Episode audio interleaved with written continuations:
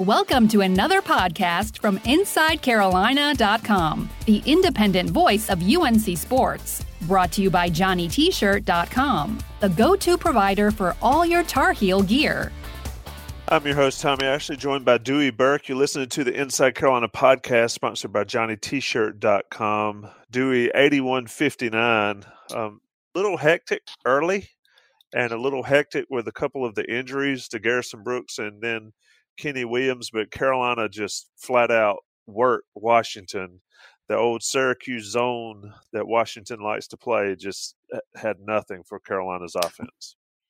No, that's right. I think Coby set the tone early for us, making a couple really nice shots, including that incredible step back in the corner. And we attacked them, and that's what you have to do. We're fortunate to have the experience against the Syracuse zone like we have. And actually, I didn't realize we had beat uh, Syracuse eight straight times. So that obviously boded well for for what we were trying to do. But I thought we were the aggressor. We took the fight to them.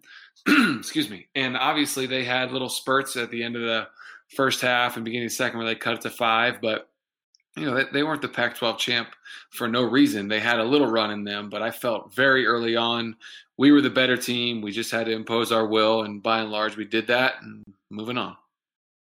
So looking at the stats a little bit, I think the one of the highlights going into the game was Carolina was first in rebounds and Washington was not dead last, but pretty close um, to it. Carolina in the final stats, forty-eight to twenty-four, the rebounding margin.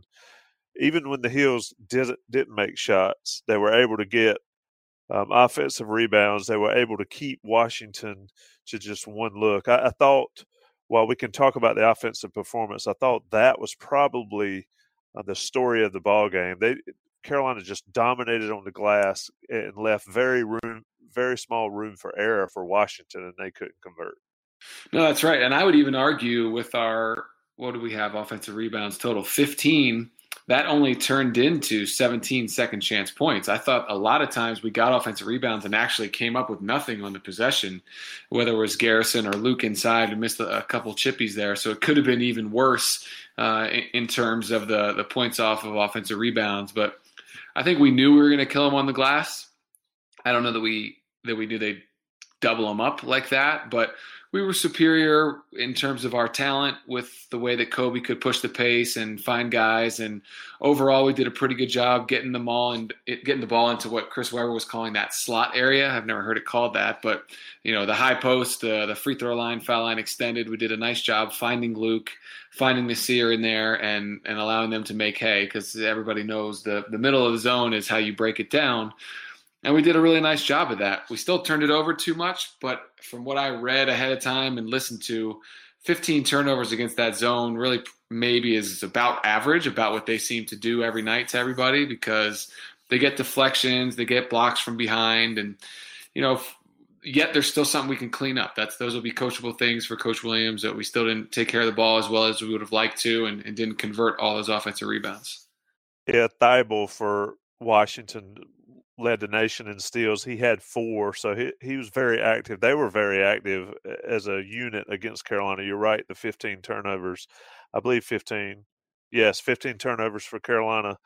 Probably got a little sloppy towards the end of the second half or into the first half, and, and let the game be closer than it should have been at half. But let's move on to some player performances. And I think tonight or today, Sunday afternoon, Coby White if if there's been any doubt this entire year um, about who's the alpha on this team, I think, at least in my opinion, Coby White's that guy. I mean, he was fantastic in the first half. And you mentioned the step back three. If guys come out and they're a little nervous or they have some nerves and they're scared to get up shots early, that is not Coby White. And he was making them early. He's terrific. And you've heard me say on this podcast, both with you and others, that he is the heartbeat of this team and it's pretty impressive. It makes sense just strictly looking at the fact that he has the ball in his hands so much, but to be our alpha and to be sort of as he goes, we go as a true freshman is so impressive. But he's about as good as coaches had at that position. I know he's only played whatever it is, 30 something games, but uh, he's so good that unfortunately he's probably long gone as he's been flying up those draft boards. But uh, like I said uh, just a minute ago, and I'll say again, I don't know how you give somebody a higher compliment than he is the heartbeat of our team and will remain that way for as many games as we hope to keep playing. He's our guy. He's the engine. We've obviously got guys that, that score for us. Luke was great. Nassir was great. Cam made a couple shots, but Coby's the driver. He's the one, and he will be at the top of the scouting report as he was with Washington. Didn't matter, but he will be at the top of the scouting report for every game we have left. Yeah, he is. Uh, he's really turned into, if you want to make a comparison, not as in how they play, but to the Lawson of the 2009 team. I mean, he is that guy. Coby White certainly um, has no fear. 17 points, four threes, six rebounds, only two turnovers in 35 minutes. I, I think his minutes, at least early in the tournament, a little high for my for my liking. But Dewey, judging from his uh, the when he's out. I mean, he's got to play. He's got to play. He's he, got to he's got to play 35 to 40 minutes a night from here on. He does, and we talked about this on my podcast with John. The NCAA tournament is a little bit different in that the TV timeouts are a full extra minute longer. Halftime is a full five minutes longer, which is a third longer than they're used to. So you really do get a lot of rest. And this game, because Washington sat in his zone, the pace wasn't too too crazy. Now I think the Auburn pace will be a track meet, and he's going to have to get a little bit more rest, hopefully, in that game. But the TV timeouts are better. You get more rest. Halftime also better, and practices are much shorter. So he will be fine for that game on Friday. He'll be ready to roll. Um, but kind of the thing you're saying without saying is seventh was very poor in this game, and his minutes in the first half left a lot to be desired, and, and coach couldn't put him in the second half, and and I believe that happened in the Iona game too. So he's got to bounce back. He's had little stretches, meaning seventh, where he's really not been great, and then he's bounced back and been really good. So we need him to bounce back and give us whatever it is two, three, four, five minutes on Friday against Auburn because he's got to help. We can't have that drop off because Coby is going to have to rest at some point.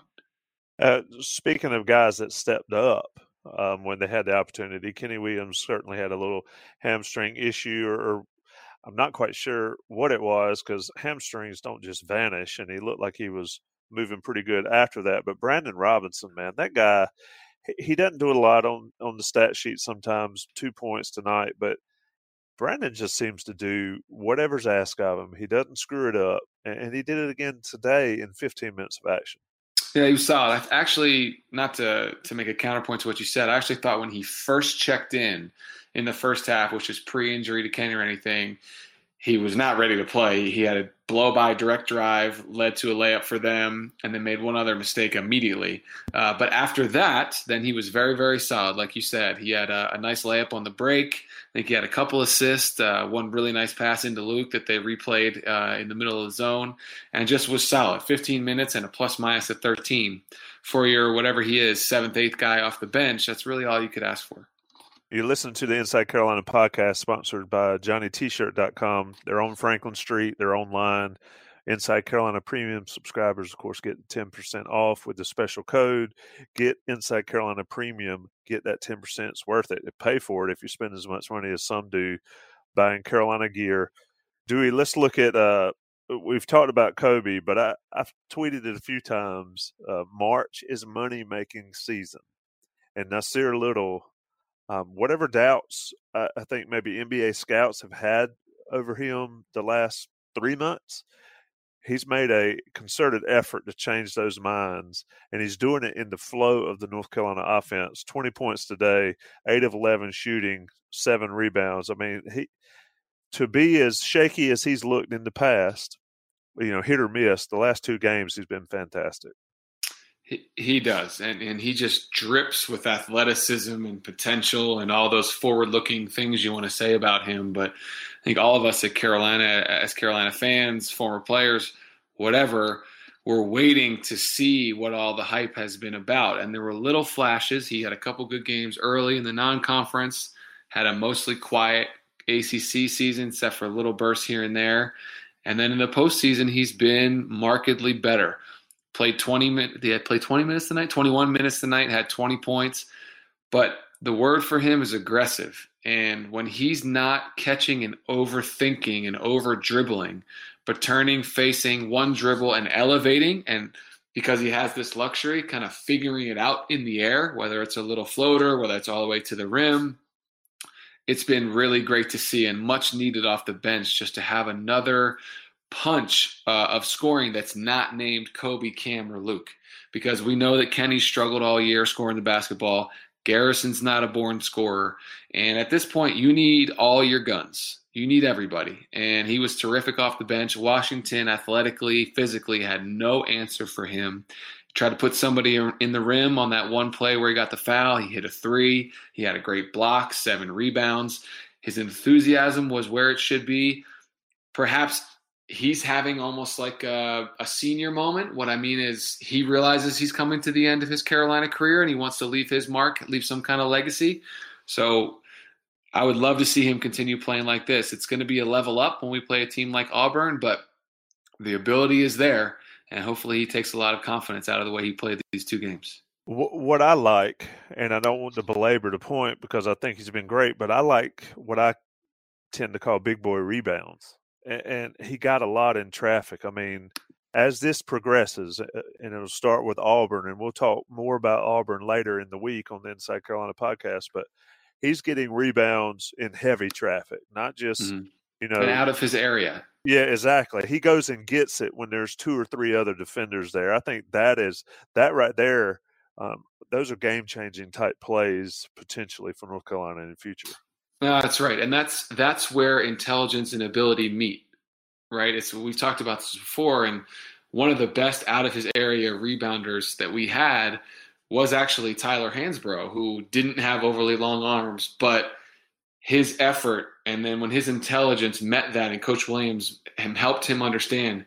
I don't care where that ball is. You have the right to it. Just believe it's yours. And I remember coach talking about that to our bigs. Just believe that rebound is yours and go find a way to get it.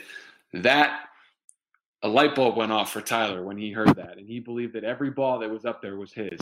I think you're starting to see that a little bit with Nassir, and it is a talent and a skill to rebound out of your area, but you have to mentally understand and believe that you can go get those balls. And are you going to get it over the back here and there? Absolutely, you are. Are you going to have some where you just end up tipping it but don't come up with it? Yes. But again, the mentality of every shot that goes up when I'm in the paint, that ball is mine is what you're starting to see, and it's it, when you have elite uh, athleticism and jumping ability like him, and he starts to have that belief. Look out! There's no reason he couldn't have double figure rebounds in one of these games coming up. Let's look a little bit to Garrison Brooks's play, and you know we've talked about him a lot. I think he has become a, a, must guy on the floor for North Carolina. He he certainly when he fouled out against Duke in the ACC tournament, that was the end of that ball game. Today, you know, he, he gets ripped pr- almost twice, but definitely once in there. And I'm an old school guy. You know, if you stick your face in, you're going to catch an elbow. My concern or my uh, lack of understanding of this flagrant foul rule is they've called that all year. And, and he, you know, splits his lip, loses a tooth, gets tooth broken, whatever all happened. But the fact that he came back in and he stuck his nose right back in it uh, I mean, there you get popped in the face with an elbow and you do that kind of damage. Your your natural tendency is not to do it again. Garrison was right back at it. Didn't have a huge game stat wise, five points, five rebounds, uh, but he was still big for Carolina. And not only that, he showed um, some heart that you know they need at this point in the season. Yeah, terrific toughness out of him. And even though his stat line doesn't bear it out, I actually thought he was fantastic in this game. Uh, one stat that uh, a team stat that shows uh, how well he played of our five starters, or even include Nassir, of the top six, he played the least minutes because he was out with his injury.